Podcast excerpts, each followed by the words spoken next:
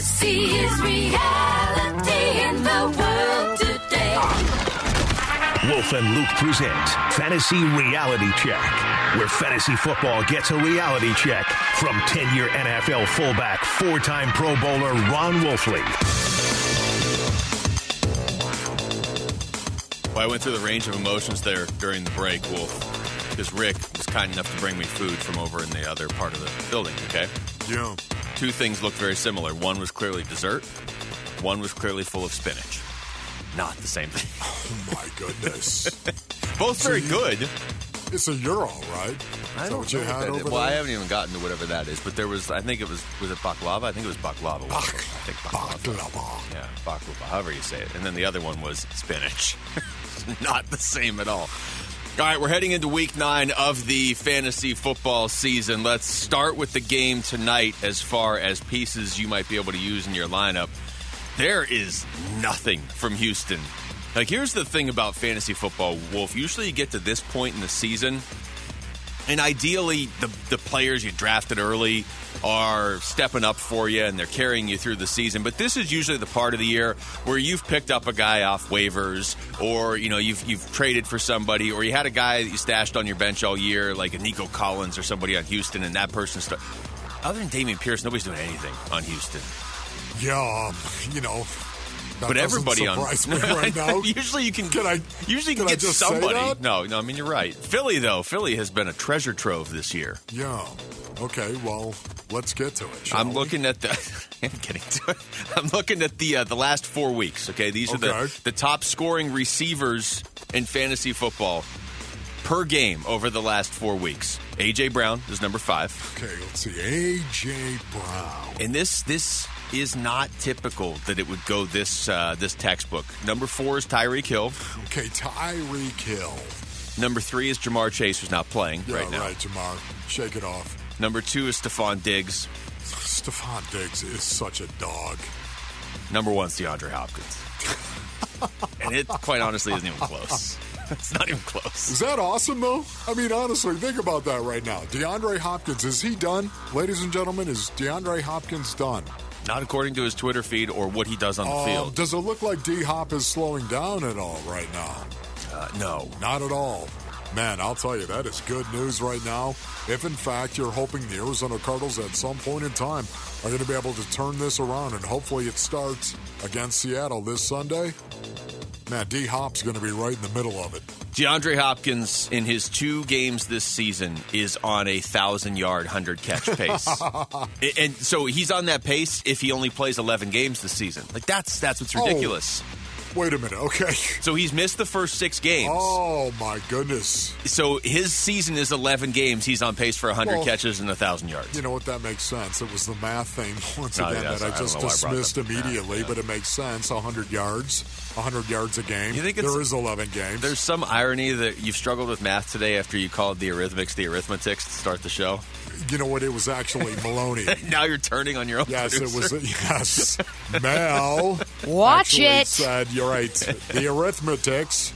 Uh, 22 catches on 27 targets for 262 yards and a touchdown. DeAndre Hopkins, those are his first- Okay, boy, that is good right there. Yes, you know what? The targets are there. The production is certainly there. I'm waiting for the other shoe to drop.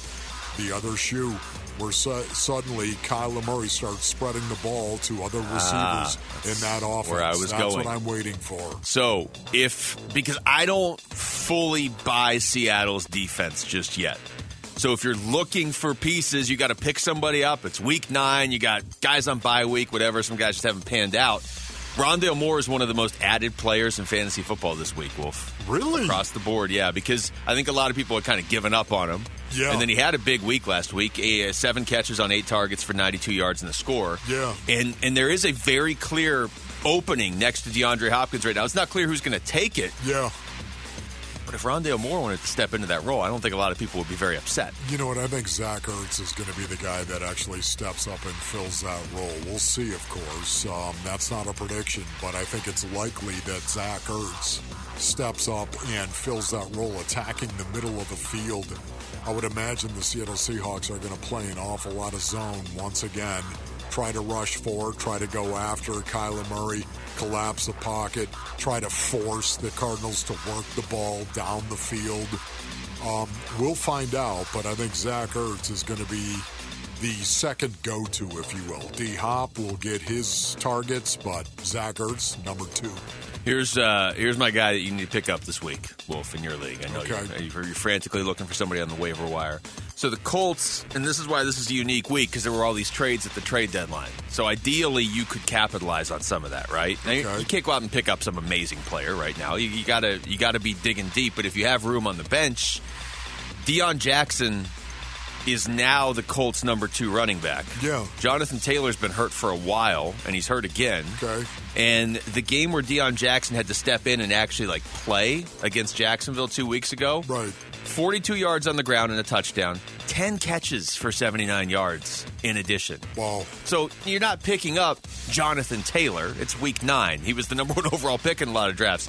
But you might be able to pick up a guy that anytime Taylor isn't playing, you can start with confidence. Yeah. Okay. You know, it- I I hear you right there, but as you're talking about that, the Yeah. only thing I can think of is don't ever start anybody that just got traded.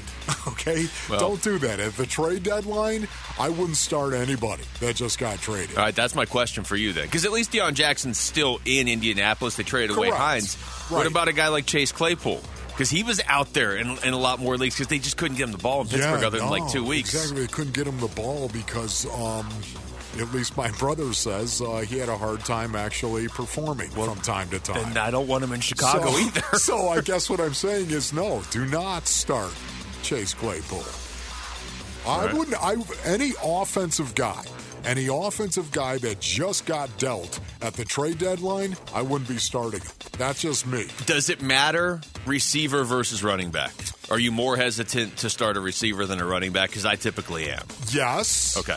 Um, yet at the same time, I would say even Christian McCaffrey kind of struggled a little bit. Now Yeah. he got his reps in the first game. Second And game, was he did only there- everything, but yeah. he was only there how many days too? I think it was three days. Yeah, yeah. Before, so you know that hurt him, And no he's, doubt. he's the extreme, too. and he is the extreme. Is there a better fit for him than San Francisco? Because if you had Christian McCaffrey, he's actually playing this season, so you probably took him second or third. You've been holding on to him. He's been decent for Carolina. Threw a touchdown, caught a touchdown, ran for a touchdown last week. Like, Yes. it feels like Kyle Shanahan wants to show off the fact that they have Christian McCaffrey. Yeah, there's no doubt, man. He is he is going to become the beating heart of that offense for the 49ers. Is there any running back in fantasy football you'd rather have right now than McCaffrey? I don't think there is.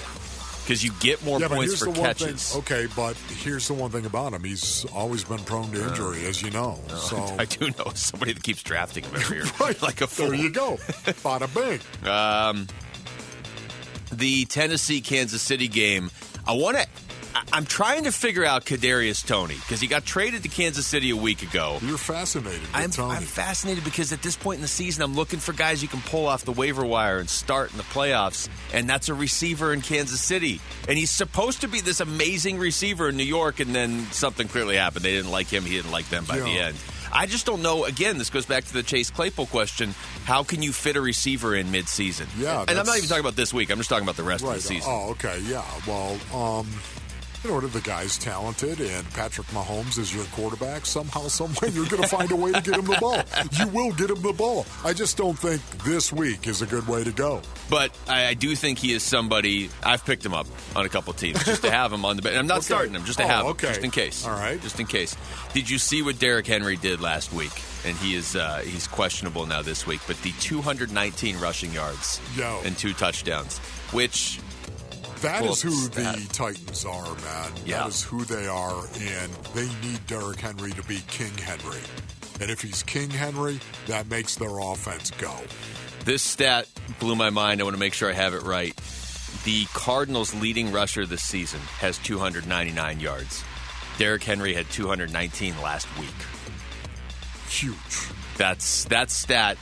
Aside from fantasy football, aside from anything else, here's we're going to break Wolf. That's the first person I thought of was you when I heard that stat because and the leading rusher for the Cardinals is Kyler Murray, and that doesn't even feel like that's been the case. Yeah. yeah, you know what? Honestly, can I just go back to Tennessee quickly? Yes. Can I just do that? You like talking I love about it. Tennessee. I love talking about their their incredible offense and how they run the ball with Derrick Henry, number nine in rushing yards per game. They run the ball a lot, and you know where it shows the most in the red zone. When they want to run you over, they're the number two red zone team in the National Football League, and it's because they run the ball. And they run it physically, and they run it very, very well. The other part where it shows up is the uh, win loss record, which is what I thought you were going to say. Tennessee is quietly five and two. It's the same formula every year. Derrick Henry kind of maybe slow in the first game, and then he gets better as the season goes on. He gets better as games go on, and Tennessee all of a sudden is five and two, and they're banged up a quarterback, and they're five and two.